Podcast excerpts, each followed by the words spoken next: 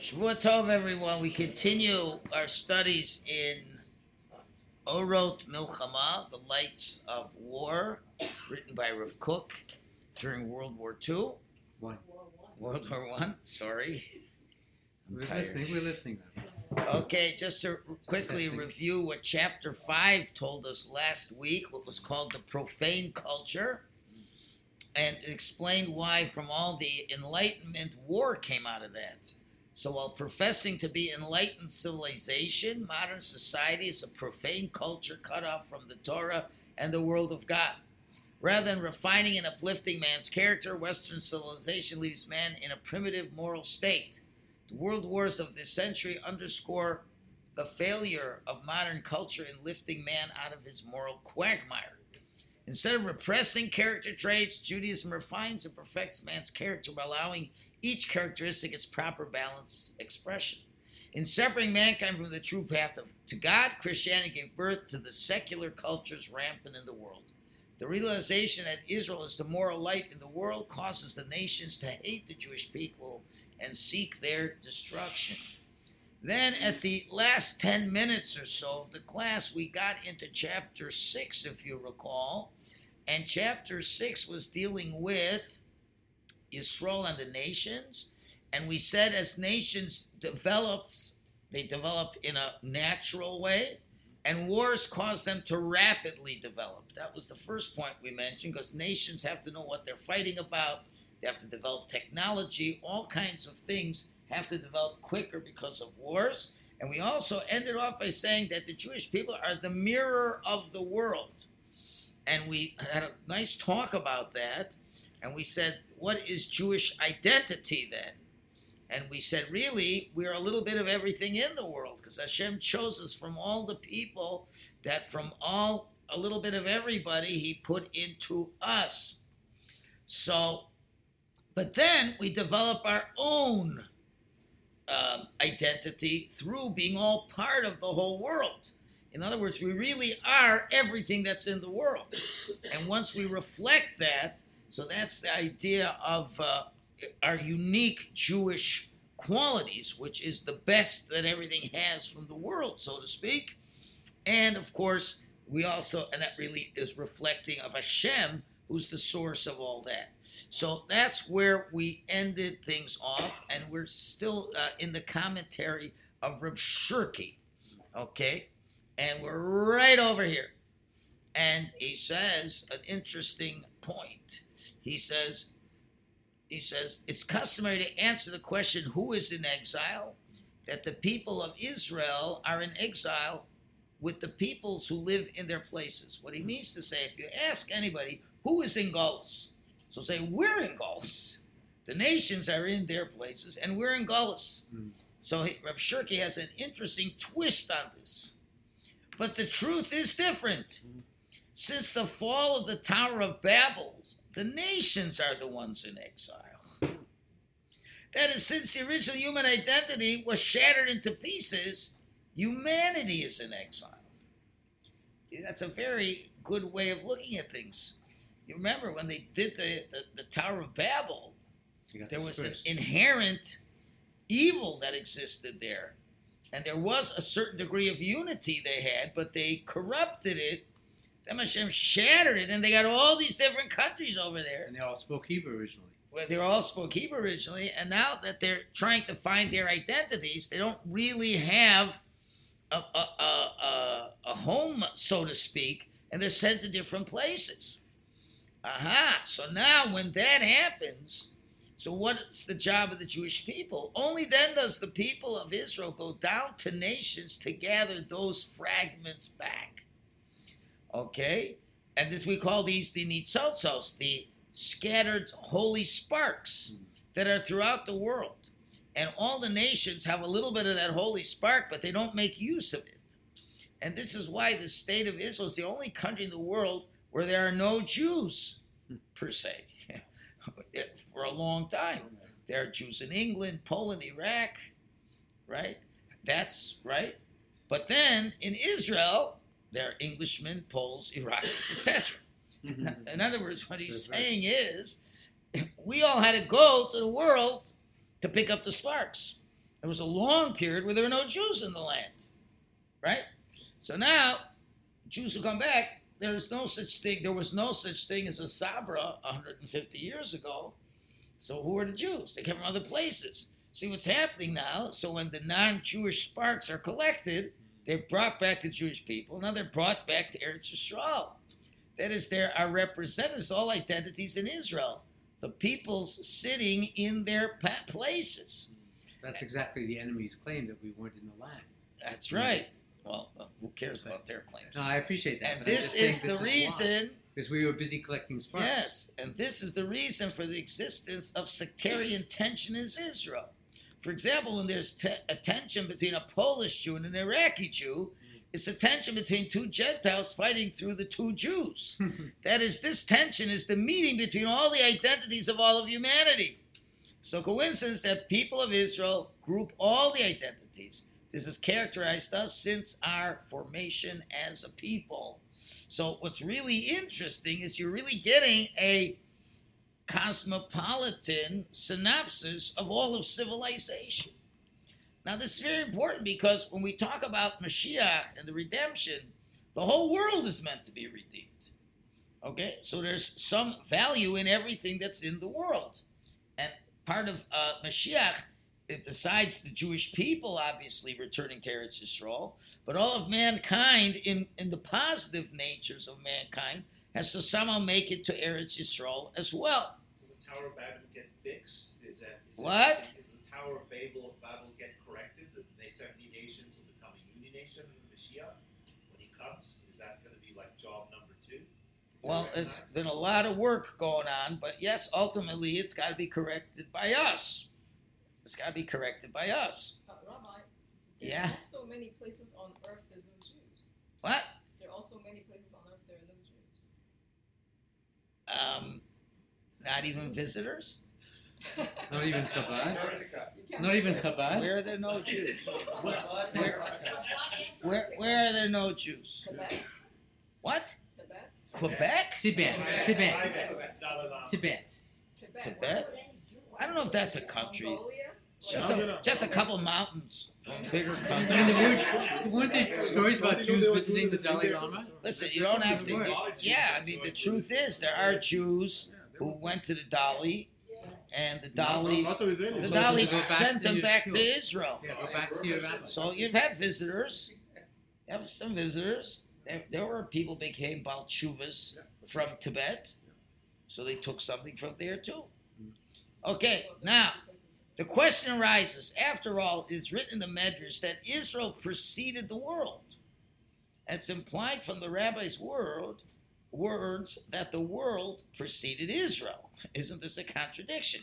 So what's going on over here? Hashem already had us in mind, but then we're saying we have to go to the worlds. Answer is this is indeed contradictory. Historically, the nation of Israel appeared after the nations. Avram, our father, was the son of a Gentile. But in terms of the idea, Israel came before the world. That is, before humanity was created, the human identity to which he wants to turn was already planned in the mind of a creator, and this identity is Israel. And this thought is expressed in a historical dialectical process. The first man is considered the nation of Israel. That's the first man. Then at the Tower of Babel, the human identity was shattered. And then the nation of Israel recreates this human identity by gathering in the land. Okay? And by the way, this is the reason why the ancestors are buried together in the Samachbel together with first man.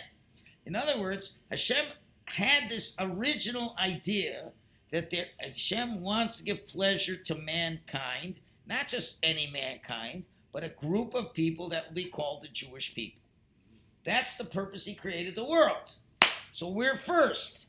Now, where did they come from? Well, Hashem started with Adam. Good start. Adam messed up. So now what happens? Now you go to all of all the places, everything's going on, and everything going on.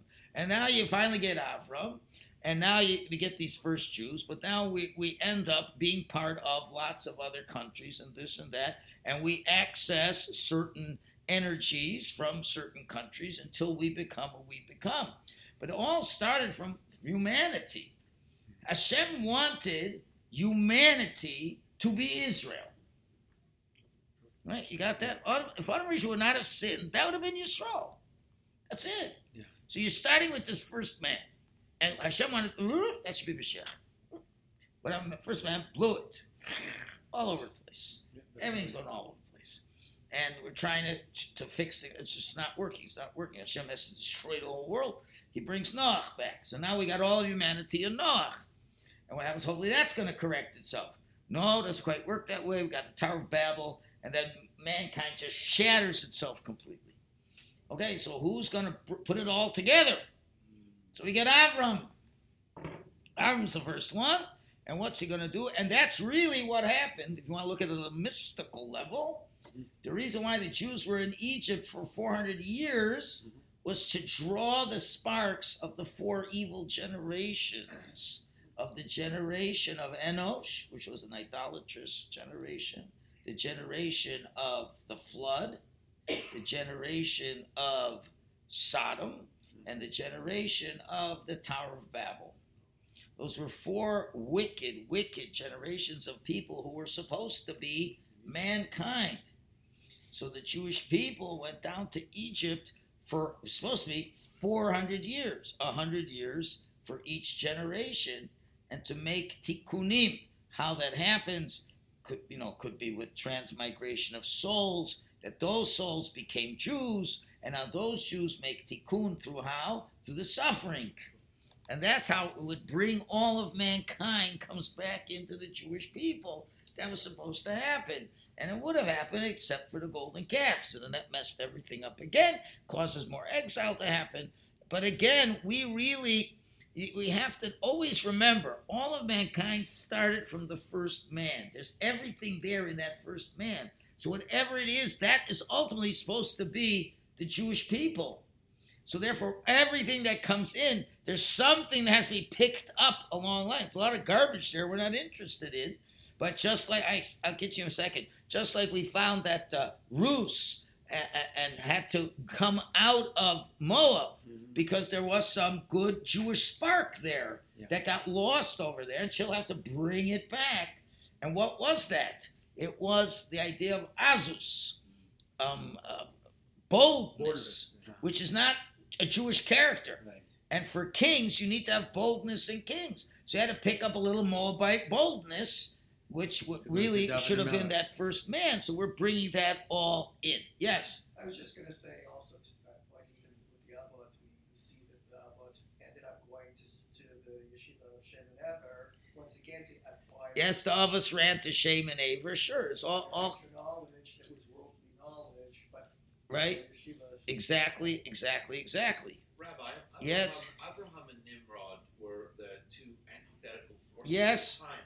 But so Nimrod was calls the Tower of Babel. Was Abraham around at that time? And Yes, Abraham was born in 1948. Tower of Babel was 1996. So why why did not why is Abraham not trying to stop the the time? I mean, I know the fiery furnace happened, but was it? A How many guys is Avram?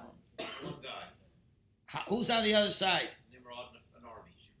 Imrod and the entire rest of the planet. And so it was a Every single human being is on the other side. So what do you want Avram to do?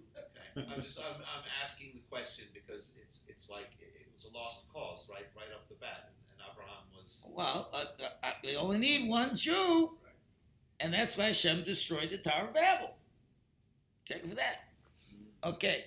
Another thing, it's not just that you can prove almost anything from Judaism, because it really includes everything. Okay. So really, everything comes from Christianity. Any any good idea, you know, so to speak, Bad it came from Judaism. Okay, one more thing. The question arises: The people of Israel are so universal. Why is it written for them to marry Gentiles? Right? we're universal. And then they lose their You identity. know, answer because by assimilating with Israel, one loses this Oh, okay. universal identity. For example, a Jew assimilates in England becomes more English than all the English, and thus he Mm. loses his universality, which is our uniqueness. We we are these mirrors.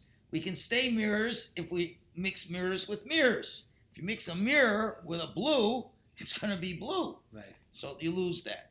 Okay, now we go back to Rav Kook's words. Okay, v'chol zman sheyesh am ba'olam, as long as there is a nation in the world, shelo yotza el hapoel hagamor, that has not really fulfilled itself properly. Let me fix this up. Okay, in other words, there's a nation that's not fully developed.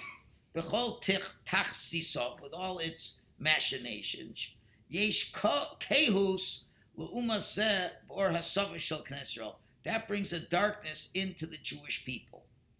In other words, if we're supposed to collect everything from all the nations of the world, so if there's a world that has not expressed itself, the Jewish people have this deficiency because there's nothing to extract. Oh, so then what is going to help things out? Says Rav Kook, Al Kain therefore b'chol zman malchios mistragesu bezu. Now when uh, countries fight with each other, and now they got to work out some improvements. Yotzi malapoel tziyurim miyuchadim l'shalom osam shala amim. Then they're putting into place the correction of these nations, because then they have to move forward because of these wars. So now this power of perfecting itself now becomes part of the Jewish people. And that's why Rav Kook said in the beginning that wars are the beginning of Mashiach. Remember? So whenever there are wars in the world, something changes in the people of Israel. Why? Because of the wars with the nations, they're putting changes into the world itself. And every nation begins to realize there has to be some improvements. Now, these nations are not making perfect improvements because they got lots of faults, but the Jews will pick up some of that as interesting. When it says that when Sarah, what's the English over here? Oh, see, it should be was absent. Oh, see, that's uh, okay. When Hashem remembered Sarah, what happened? When she got pregnant, what happened? Many barren women became pregnant with her, right? So it wasn't just her, right? It was something else. And when the people of the Jewish people crossed the Sea of Reeds, we say all the water in the world was broken, right? So therefore, we say what happens to the Jews is related to what happens with the rest of the humanity. So again, when the establishment of um, the Jewish state it was a year of universal liberation for the entire world. Because look what happened around 1948. The British Empire falls. Do you notice all of a sudden all their New Guinea and all India. these places, India. India. When did India become 47, one just one year. back. Okay, so you see how this all coming together. Uh, also, when the first temple was uh, destroyed, uh, there was a great change in the spiritual world. And now mythology fell from its position and philosophical religions took its place. So there's always a lot going on in the world uh, at the same time that's going on with the Jews. Okay, so therefore, when you're having these uh, uh, wars going on, that's what's moving things ahead. Okay. Uh, and she's waiting for the feet of the Mashiach. Waiting for Mashiach to come from all of that.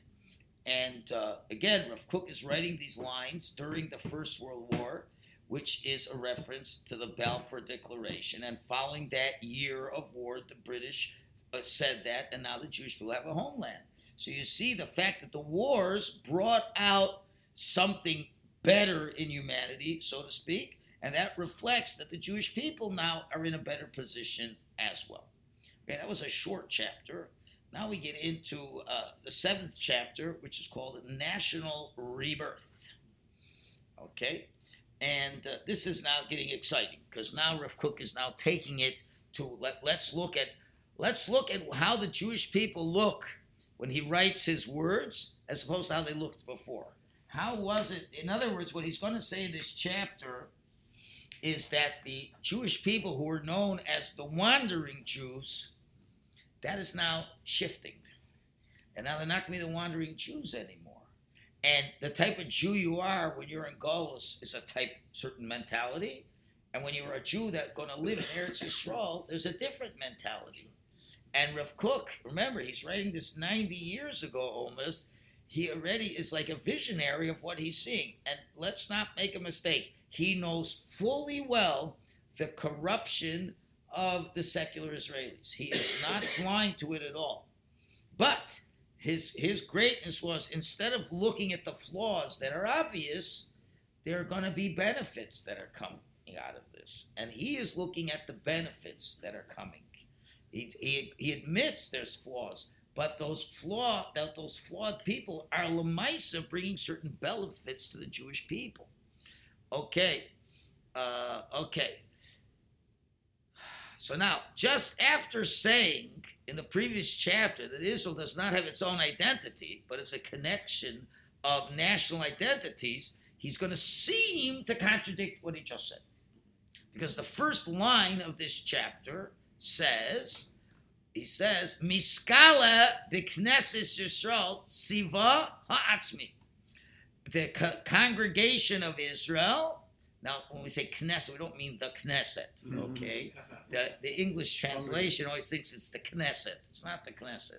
Sometimes I corrected it and wrote Congregation of Israel, but What is it? What's- it, it's mean there's a concept called Knesset Yisrael, the congregation of Israel.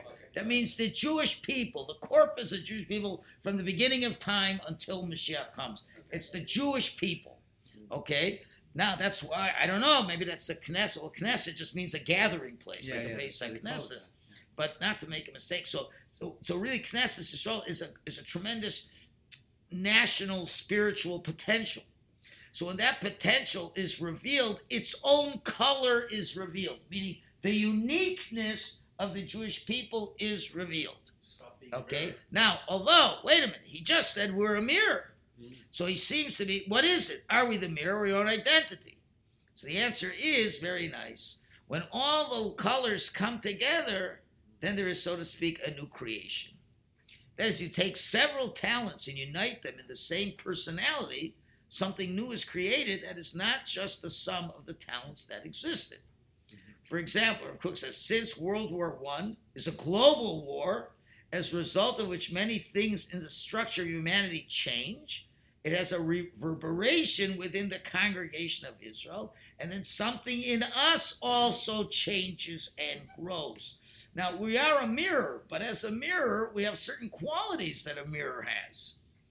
And what would be the right spiritual qualities to give us the quality of a mirror is we are Rachmanim, Baishanim, and Gomle Chasadim.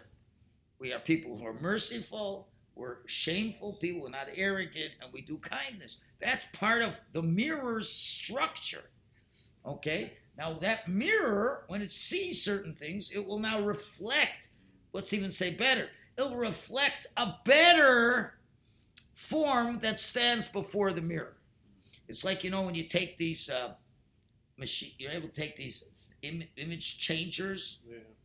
right? It person, like for example, when you're a little bit overweight, if you take the picture at a certain angle from high to low and you stretch the picture, what else you stretch the picture? Oh, I lost 25 pounds. You Those know? mirrors at the Somebody to show me, you see that picture fat. has been altered. Why? I tell because that guy is so skinny, but I know he's not that skinny. Whoop. So, in other words, we're this kind of mirror that takes what's in front of it, but it mirrors back, but it mirrors back with what else we've already got there. Right. So it'll massage, or what's the word in of, of photography? Touch it up. There's mm. another oh, word. what's Photo it called, What? No, oh, there's a there's a word. It's a word. You know, you change it a little. Photoshop. Photoshop. Yeah. a little bit of photo. You know, you just improve it a little bit, right? So that's what we do. We improve it a little bit, as we will see. Okay. So, are you, so is he saying that at the end of the day, all the wars and all the world tragedies in this world are software upgrades for the Jewish people? Yes, exactly, exactly, and that's for all of humanity too. And really, following the First War, something great happened. We said the Balfour Declaration, which eventually led to the establishment of the state. Mm-hmm. That is, the redemption of the people of Israel takes place against a background of a general change in reality. Now he's going to talk about all the good things that he sees, while the Haredim didn't see so many good things. But how about all the people who die in war? He talked about that in the first class. Right. Spent all, you go back to the. It's just all, hard now to keep. It's all on tape. I don't know if you were. I think you missed. I, the, no, I was here for the first, first class. class? I don't remember. It's several weeks ago, but it's it's all on. It's all on our podcast. I may Go need back. to He listen to it talked about people dying, and we explained the benefits that come to the people who die. even to the people who die. Yeah. So that's uh, Okay. that. That's Okay. part of the uh, the, Yeah. the the story of uh, existence. But we're talking about the national uh, existence of Jews and how so much gets improved. Okay. He says, "Hochos hakochos umitpatchim." The strengths go and they develop. Hochos v'shavla chachma. It goes on, and wisdom uh, goes away, so to speak, or or you, you could really translate it, it returns. I'm wondering. Just want to look how they translate it in this book over here. One second. Give me a second. Uh, there's uh, pa- parts can develop wisdom. Yeah, returns rather returns, not goes away. Wisdom returns. So he says, if you compare, let's just fix that. Returns. Uh, wisdom returns. Okay. So now he says, if you compare the people of Israel at the time of the Bible before the destruction with the people of Israel after the Bible, after the Second Temple, you see it changed. What changed? It, number one, it was a living, vibrant society. It turned into scattered communities whose main content is the study of Torah and prayers. There's a big change happened. And the central personality of all Judaism became from the high priest to the local rabbis. In other words, from a nation with broad horizons regarding the rules of culture, the nation Israel became small communities They're afraid to leave the beis medrash. In words, there's a major shift happened to the Jewish people, and he'll discuss this more. So, so he's saying, but things are beginning to return, and amongst this is Chachma, and he's going to mention a lot of other things, and we're going to see, well, this all bringing to the uh, Geula, so a lot of powers that were lost are going to come back. So certain Chachma comes back. I was going to list a whole bunch of them, and we're going to look at each one separately. He says Gvura, bravery comes back. Yosher, honesty. Tahara, purity. Ah, Pnimis, the inner purity. So let's take a look at each and every one of them. So when he says come back, It's gone? returning. It's returning now. These were hundred years first- ago. First and second time. Are we saying that that? that No, no, now, now, now.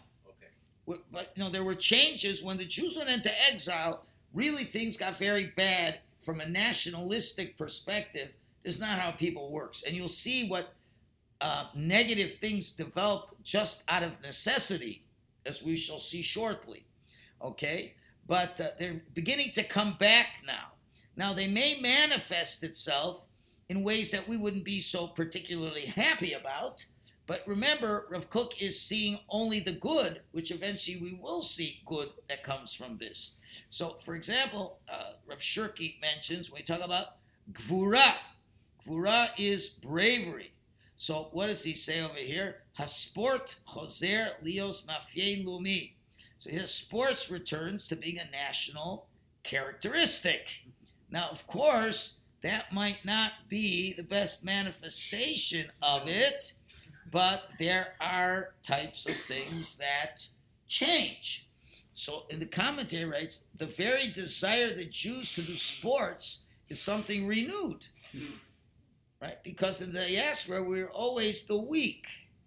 For example, in all kinds of silly children's stories, the Jewish boy is pale and poor, and the Gentile is an athlete. If you ever noticed, the Jew always went by in the Golos as this small, weak guy. You know, and that is not a messianic Jew. I mean, a messianic in a good way. Okay. For example, we go back to we had we had David Hamelech, Shaul Hamelech. You had people who were strong. They were physical. They really were brave and courageous. When did you have that for about, you know, after Bar Kokhba? A bunch of wimpish people. So Rabbi. So, so now what's coming back? Now, of course, there's a negative way of looking at it. Yeah, we have a Maccabea team. All right, that doesn't really do much for Klal Yisrael, But we have a brave people. And as you begin, now this was before, now Rav Kook didn't see what we saw now, but he but he could see it's coming. So when Rav Kook wrote it, you didn't have, I don't think you have any religious soldiers. But now you've got religious soldiers. This is really the vision that he wanted. Because that's what you want. There's what's wrong with a religious person fighting and being brave and courageous and killing enemies. That's a wonderful thing. Now, not for everybody. Remember, the Kohanim and Levim didn't fight. So Yeshiva bochurim don't have to fight. Nothing wrong with that. But you have to have some people going to fight. And therefore, we now are back to this idea of Gvura. As we'll see, and there were Jews who helped fight with the British in World War One to get rid of the Turks. So uh, that definitely they're beginning to get it now. Are they doing it all for the right reasons? Schreim? No, but he says it's an evolutionary process here. We've got to get this idea, and and once you have the secular Jews who are fighting, then over time you have to figure a way to have Torah being learned and learning how to fight battles like you have in the Hesder yeshivas and things like that. And that's an amazing Kiddush Hashem, and that's something that has to be done. So that's he's saying this is what um, uh, uh, the, the the messianic Jewish people have, have to be at this time. Also, Hayosher, honesty. Okay, very interesting. We lost our honesty in the exile, and you may ask how. He says beautiful. He says beautiful. Reb Zalman of Voloshin, was Reb Chaim Voloshiner's brother, says the main curse of the exile is we become a nation of merchants. We had to. We couldn't. There was no other choice. If we weren't merchants, we would die. Yeah. Because it was impossible for an entire nation to engage in commerce without having thieves and swindlers in it. Right? It's not that here's my land, I work the land hard, I get what I get. We had nothing. So how do you make a living with nothing? Gotta be pretty smart. You gotta be a little too clever sometimes. Mm-hmm. Remember, that deck, the non-Jewish world stacked the desks, uh, the deck against us. Yeah. Nowadays, say, what's the problem? You go to university, get a job. Good, that didn't exist in exile. Well, what's the problem? Just work on your farm. Jews couldn't own land. Yeah. Couldn't own land. Couldn't own anything. You had no rights. That's why we got the Shylock uh, so now, so now, how are you going to make any money? So somehow, so we explained in the history class last year. So the only jobs we had were the ones that aren't really productive vis-a-vis the work you do, It's middleman. but rather it's you have to find a way to make money via people, Yeah. right? Borrowing, lending, this and that. And therefore, it will lend itself to things that are not necessarily. I'll give you a classic example. Okay, you have no way to make a living. So what are you supposed to do? Your family's starving. Should you die? At least I was an honest Russian citizen. I died. And I was, no. So what do you do? You smuggle. now let me ask you: Is there something inherently wrong with smuggling? Inherently, in other words, in front of God, is anything wrong with smuggling? No. What are you doing? You're taking tobacco from Turkey, smuggling it across the border, selling it to somebody in Russia, and making some money. What's the only thing that's illegal about it? No taxes. The Russian government said so. Yeah, but the Russian governments don't give you any freedom. What gives them the right to do that? So you understand, as a Jew to survive, you had to break the law. This was not a moral law. It's not a law of thou shalt not kill, thou shalt not adulterate. This was the czar wants your money. He doesn't want to give you a way to live. As far as he's concerned, you could die. You have no place to go. So what do you you have a mitzvah to live? So how are you live? The Canadian tax. You're gonna live by smuggling. Well, don't you have to like die or lie or do certain things to smuggle? You cross the border. Says, what do you got there? Oh, just some, some papers. So you understand what's happening. The Jews they have to learn how to live. It's not that they wanted to, but we have to become like that. It's not that every traitor is a cheater, but when a whole nation is made up of traitors, eh, there is an atmosphere of cheating and dishonesty appear, uh, well, appears and then it'll disappear. Uh, Honesty disappears. So there was no choice. We had to live that way, and that's you know what we sometimes call lovingly, you know, the Hasidic way of getting things done. You know, when when when they tell you, you know, somebody dies, no, there's no way he can be buried. You know, we got all kinds of rules and reg. Let's say, you know, person supposed to be buried as soon as possible, right? So, Hasidim don't take that for an answer. There's no such thing as the law when it comes to not allowing you to fulfill the Torah. Okay, that um, remember they're not saying let's break the law and steal from people, but it's stupid government regulations. So, well, sorry, you can't do that. We can't. They don't care. They'll find. They'll pay off somebody, and they'll take the body and they'll bury it. They'll do it without asking. They'll bury it and you know it, it's done. They don't. They don't wait for permission. And where do they get that? They got that from all being in the Golos. If you want anything done, you go to Chas. When during the during the pandemic, if you wanted to get medicine that was against the law, right? Ivermectin, you speak to a certain Hasidic guy, you'll get it. And people lived. People lived. You know, you break the law. What do you what do you call? You, they want you to die. So you have to find a way. So so that brings in dishonesty. What do you want? Right? By the way, one of the motivations of secular practical Zionism was to restore this honesty, what they felt the kibbutz system, socialism, their idea was socialism vis-a-vis the, vis-a-vis the czar was much better idea. The problem with socialism is it's still politics and people on the top take advantage of the others. But in theory, why were there kibbutzim? Why did Russia initially support Israel? Because Israel is a socialist country. It's a socialist democ- democracy. It's both, right? So the kibbutz was this social idea that what everybody owns the kibbutz, and everybody has certain shares of this. You know, before you get to corruption, so at least that's an on, more honest way of government that they thought to do. Okay, that's Yosher. Vatohara apnimis, holeches ha'uma v'nivnis knes hilig uh, hiligulasa gulas alamis porcha tifarta. So we have this inner beauty that's developing. The nation is being built. It's preparing itself for redemption, which is going to be the redemptions of the world. And it, he talks very uh, poetically here. And it blossoms in the splendor of his glory. Okay, so now the question is the rabbi is talking here about the wisdom, bravery, honesty, and inner purity that return to the congregation of Israel. What does the rabbi rely on when he says these things? He's just saying them.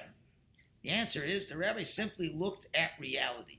Again, he's looking at secular reality. He knows that what's happening secularly is just the tip of the iceberg that's going to happen religiously. That's, that's what he saw. So, for example, the establishment of Hebrew University in Jerusalem. That's wisdom. When, was there anything of a university in Jerusalem? He was very much behind it until they he realized they fooled him about something. He said, You could have it if you're going to learn math and science and this things, but he said, No Bible criticism. They said, Sure, you have our word, Rabbi. What happens? They open it up, they have Bible criticism. oh, was he upset at them? He was really upset at them. See, that was the one thing with Rav Kook. He was such an honest guy, he couldn't believe people could be so corrupt, so terrible. The Haredim had one advantage over Rav Kook. They knew how evil secular people could be. Rav Kook just was such a loving person. He said, ah, you know, he couldn't believe how evil they could be. Haredim knew God's fine how evil people can be. So, but there's positives and negatives on both ways. But on the other hand, what was going on? He also establishing the yeshivas in Eretz Yisrael. All right, the Chevron yeshiva, yeshiva Eitz Chaim. There were there were really great yeshivas. So he's seeing, and, and now let's let's go forward now. 90 years later, what do you have? You have 6,000 students in Brisk. You got, uh, not in Brisk, in Mir. You got yeshivas all over the place, tens of thousands of yeshiva brachim, and you also have tens of thousands of university students. Okay, not everything they're learning at university is bad. They're learning a lot about science, and a lot of new technology is coming out of Eretz Yisrael, which is very important. Okay, So the bravery. So what's that? Aspiration for a healthy life, a work ethic, because they really were working hard. It was the first time they're working on their own land. Do you understand what that means? You don't have to be a, a, a, a Shylock anymore. Like you don't have to figure ways to make money. Just work hard, a good Calvin ethic, and you'll produce things. And that's what's going on over there. Honesty, the demand for honesty in business, development of the Zionist social movement. It's important to understand when, when Rav Kook wrote the book Orot, he looked at reality from the realistic perspective, and it was like Ruach HaKodesh that was speaking through him. He understood there was a lot of corruption going on, but he said that's the external. That's the external part. But once that energy is coming in, and you'll have more religious Jews coming in, they're going to tap into that energy. That's that's what he's seeing. Once you have that breakthrough, that you're not in Golos anymore, you got a, a permanent place to live. You could take even the people who are, are initiating it do not have holy intentions, but they're creating a framework. And now when you get religious people coming in, they take advantage of that framework, right? So you got social services in the land of Israel. Huh, great way to pay kollel, guys. Right? Now, of course, if people, if, if a guy is a drunk, uh, Chiloni guy, happy to give him social welfare. If he's a smart kollel guy, oh, he can't get social welfare. So, Straight on the but, but the current said, what are you talking about? The guy's not working, he's studying, he's studying. Why shouldn't he get paid? So it, it makes sense. And who's paying for it? The secular ones are paying for it. So why shouldn't he? Why are they doing anything different than somebody who's studying uh, research in a university?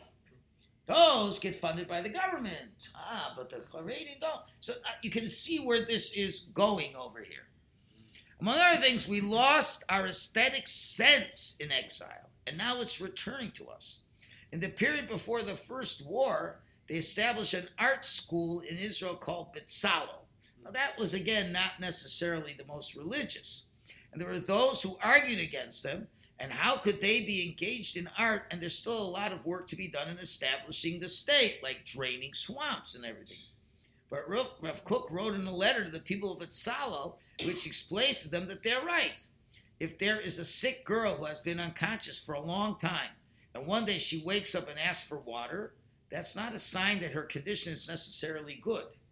But if she wakes up and asks for her doll, it means she's doing well. That was his mashal. Because the, the one in her situation asking for luxury is a sign that he's truly living. So you You understand? That's the mashal. The parable, the return of the aesthetic sense, is actually a sign of a real national revival because there can be no real revival without a cultural revival. He doesn't mean, you know, cultural like Italian culture. But Judaism, we had a Mishkan, we had a Beis HaMikdash, it was beautiful. There is a place for beauty. If you're just struggling to live, there's no place for beauty, right? You want to have a beautiful shul, right? How are you going to get a beautiful shul if you don't have an aesthetic sense for beauty, right? And there's a lot that can be said for for people who who paint, express themselves. Not everybody can express themselves by a blatt of Gemara. And what's wrong with poetry and things? Good from poetry and things like this. That shows that we're becoming more uh, uh, sensitive to our to our spirit. Continues Rav Kook. Mitoch hamon gale So here's all like the good things that are happening, even though there is certainly a lot of secular things, and it's certainly a great challenge. But you now have a place where Jews can come, and obviously, if you want Mashiach, you have to have Eretz Yisrael. Like, there's no way of having Mashiach without Eretz Yisrael, and that which was unthinkable. Now, remember, the Vilna Gaon did start that in the 1800s. The first people who went there to Israel were Haredim. But uh, the problem was that they became uh, secular ones who came as well. And they just, you know, were outsmarted them or whatever you want to say. They were more successful with connections and things like that. But you have to have Eretz Yisrael. If you don't have Eretz Yisrael, you don't have any. And what, you can't just have a swampland in Eretz Yisrael. Eretz Yisrael was, as remember, Mark Twain said, it's a desolate place. So now what happens? We take all the technology of the world, now we bring it to Israel, and now you begin to develop it into the country it always was meant to be. So these are the great signs, and he's seeing this already in the in the early 1900s. It's beginning to happen.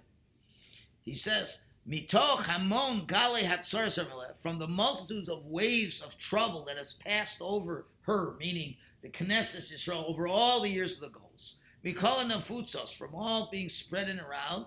He machnisa, now she brings back a hon rav deya, so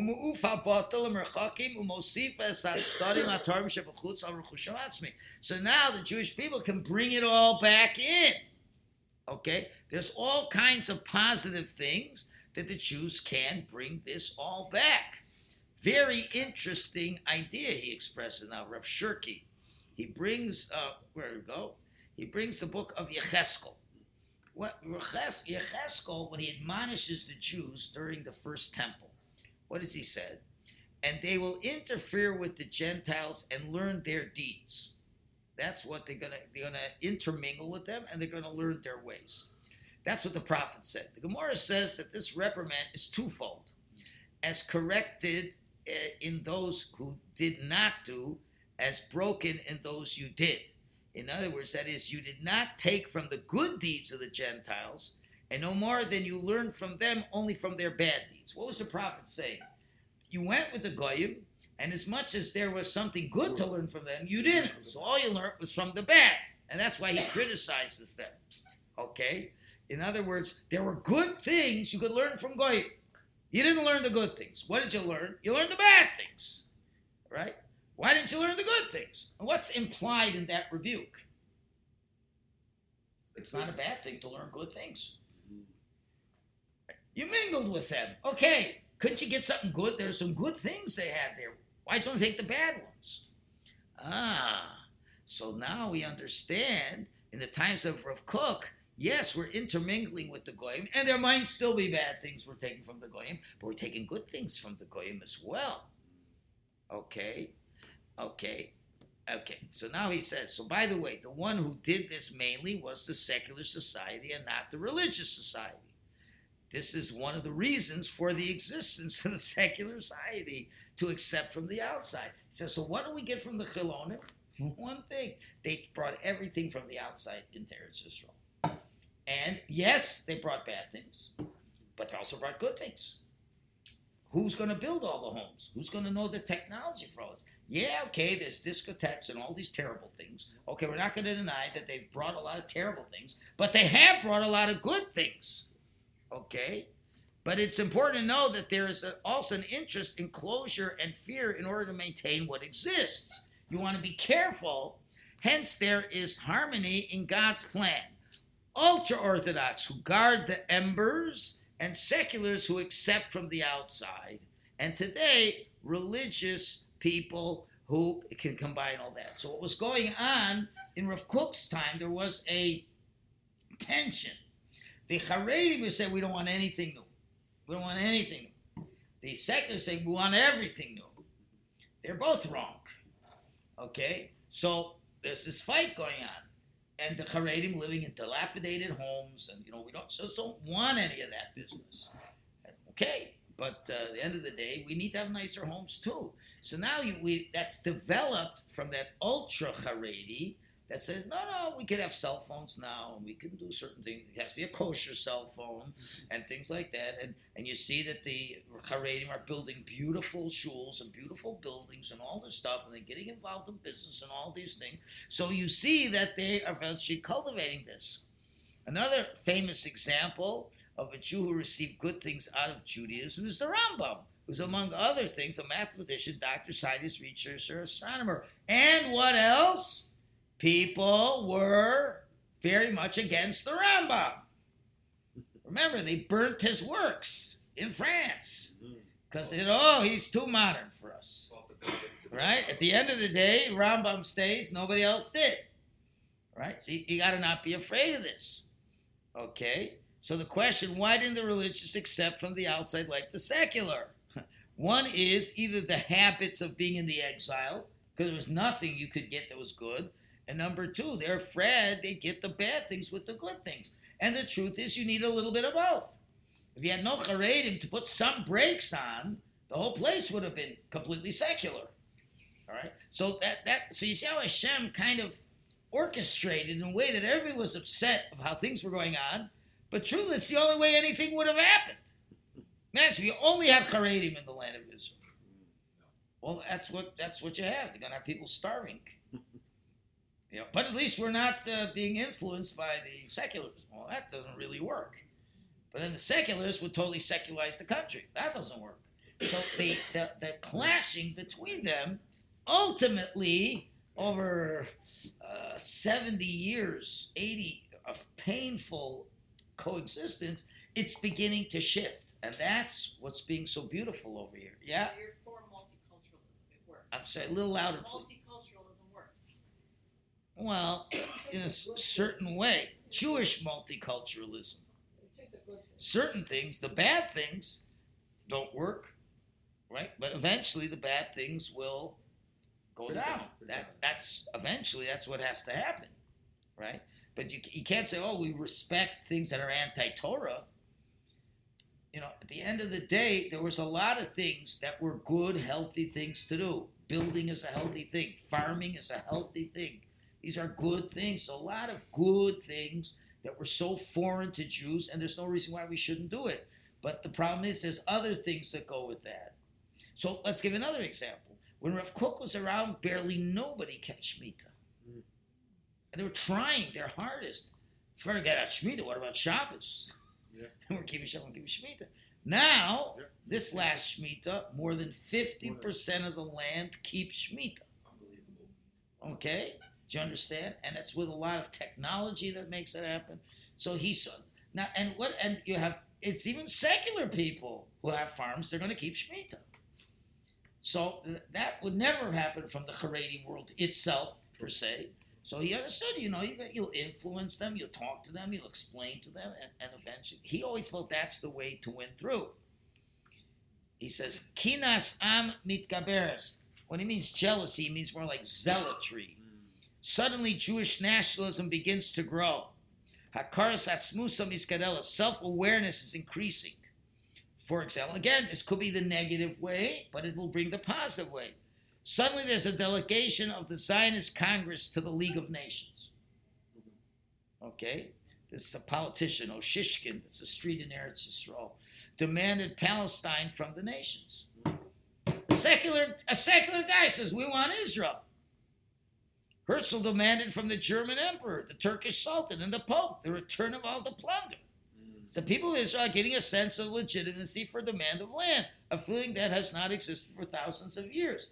Again, I don't know why he doesn't write the students of the Gra also wanted to live in the land, oh. but they never had the chutzpah to say we want to be recognized legally.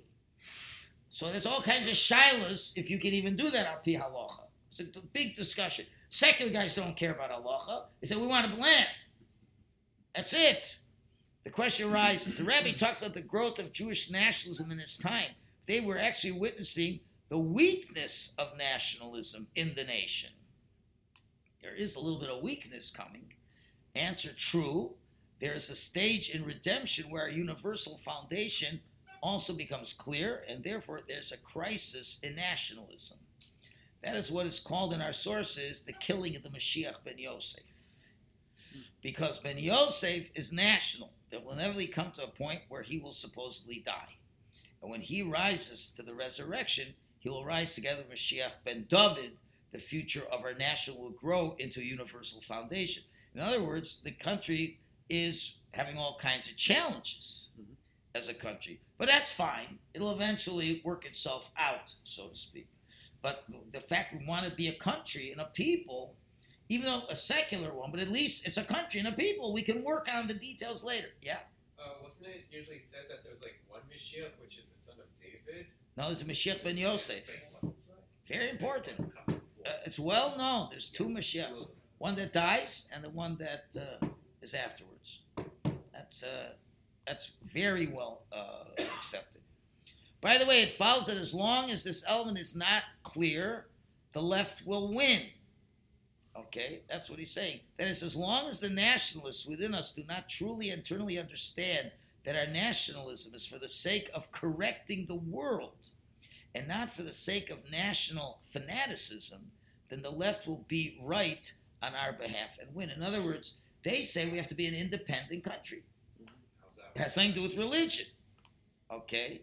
So that's the issue over here. We have to understand that the only reason we can be a nationalistic is a Torah nation. That's where the challenge exists. And that's where the left can, some of them say, we'd rather leave the country. We'd rather have a place that's more to our liking.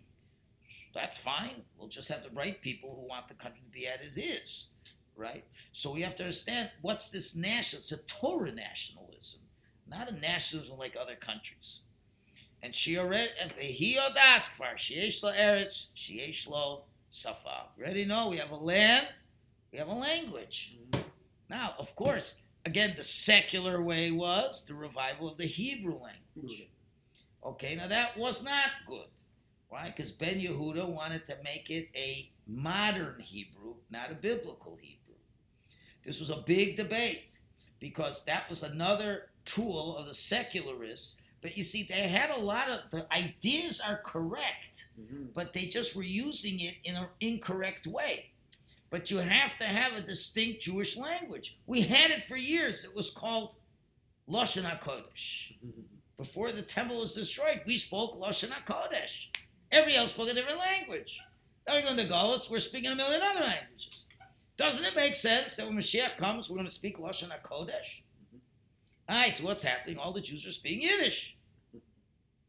Yiddish, that was the Jewish language. It's good language. It's a very fine language. It's a trade language. But it's not, but it's not Lashon HaKodesh.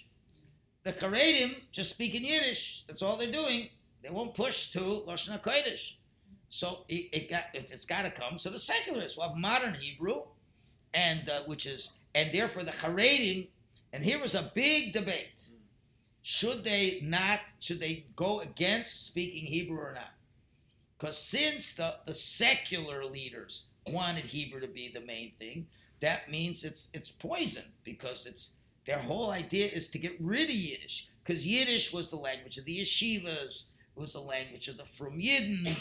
And they're saying, what? You want to just learn modern Hebrew and forget about Yiddishkeit? So a lot of them said not and did not want to. In retrospect, there are some Gedolim who said maybe that was a mistake. Maybe it was a mistake. But, uh, but you have a language and you have to have your own language. It shouldn't be modern Hebrew, but at least it's Hebrew. Okay, so now it'll be an easy transition from modern Hebrew to, to Lashon HaKodesh. Yeah, question? Okay, so you sh- so Yiddish is not modern Hebrew. No, No, Yiddish no, German was the It's a German Yiddish was in, in, in Europe to what Ladino was in the. Sephardic world. It's, it's a trade language. So not just a trade language. No, it's using the Goyish language in a holy way. Mm. For example, there uh, Lashon Hakodesh, Ladino, and Yiddish don't have certain words in their vocabulary. Not in their vocabulary, like adventure. There's no word for adventure in those three languages. Why? Because adventure is not a Jewish concept. There's no word for fun. Here's in Hebrew. No, maybe in Hebrew, ka, ka, what's it called kef. Kef. Kef. That's not. That's I not know that's an Arabic word that we would But that's what they call fun, but not in Lashon HaKodesh, because the Jews not supposed to have fun. Simcha, yes. Fun, no. Right? No swear words hmm. What? in, in, in, in Lashon HaKodesh. No swear words. No swear words. Not in Ladino, not in Yiddish. Modern Hebrew Modern has. yes. Modern Hebrew. Okay. So again, so but the point is, when we do have Mashiach, we have to have Lashon HaKodesh. There's just no two ways about it. You just can't get there overnight. So it's a slow process. You know, um, Rev, uh, his son, Rev Tzvi Yehuda, uh, when they were saying, why is everything so difficult? Why is everything so hard? So he says, I forget exactly the examples he gave. He said, you know, if you want to make a bike, bicycle, takes a little work. work. Want to make an airplane? Uh, a lot of it. A lot more work. Just takes more time. If you want Mashiach, boy, it's a lot more work. So you're gonna have a lot of complications. things don't go so easy when you want to make big things. So what's the next one? Uh, there was even a debate. The heads of the Technion wanted to teach science in German because there were no scientific concepts in Hebrew yet. The students objected, and at the end it was decided to study in Hebrew. Okay, so you see that there own, that is a Jewish language. Okay, then Safrus, literature. Shleish Tzava, which has an army, began to recognize this world war. What does that mean? There are Jews who served in the various armies. Mm-hmm. For example, mule drivers in the English army. Trumpeldor was one of the Jewish heroes in the Russian army. And in general, the IDF was composed of Jews who served as officers in the Gentile armies. And during Rav Kook's time, the Jewish army began to be born from those officers from the Hashomer and its separate organizations. Now, the pioneer Rebbe, Rebbe Yeshaya Shapira, uh, was, um, I think, I think this is the brother the Piazetzner Rebbe. Piazetzner Rebbe, Kalonymus Kalman Shapiro. He had a brother in Eretz Yisrael. Okay, was supposed to be a Rebbe in Poland, but he gave up being a Rebbe in order to immigrate to the land of Israel. And became a pioneer, and among other things, he connected Rav Kook and published a booklet of his words called Eretz Chafetz. In this booklet, our chapter 7 appears in the original. This was in that book. But there's a slight change in it. He wrote there, she already knows that she has a country and she has a language, lit- literature, and all. He's not mentioned there that the congregation of Israel is aware that it has an army. From this, we see that even for a God fearing, pioneering Jew who believes that he's in the era of redemption, it's difficult for us to have an army. In other words, he left out that word army because, as a real Haredi, that was a little bit too much from at that time, but it eventually came. And finally, Va'al Kulam Yadasi, and she knows above all, we're talking about the country, the national, the Knesset Yisrael. Shesh Or Chaim has a unique light, Shema Achina So Matirim Esoelim Kula Al Yado, that adorns her and adorns the entire world. Okay, the Jewish people have their own destiny, but not everybody knows how to define it. Mm-hmm. Okay, it's clear to everyone that the state of Israel has something to say in the world, but it's hard to define it. So let's see the last, oop, uh, the last point over here. He says, he says, by the way, the world's desire to hear a special mitzvah from the Jewish state increased after the Six Day War when we conquered Judea, Samaria, and Golan Yerushalayim. They expected us, but we disappointed and did not transmit any special message to the world. Right? The world said, so you will return what you have conquered. That's the real solution to Israel's status in the world, right? And we could, we could have said something then. Could have mamish said, this is our God-given land, this is this and that and all that stuff. But we did not do that. A lost opportunity. We got Finally, Val Yedei Kol Ze Yachad, but we put all this together. Yodasi es chasna ki. She knows her strength because the Lord has given her courage.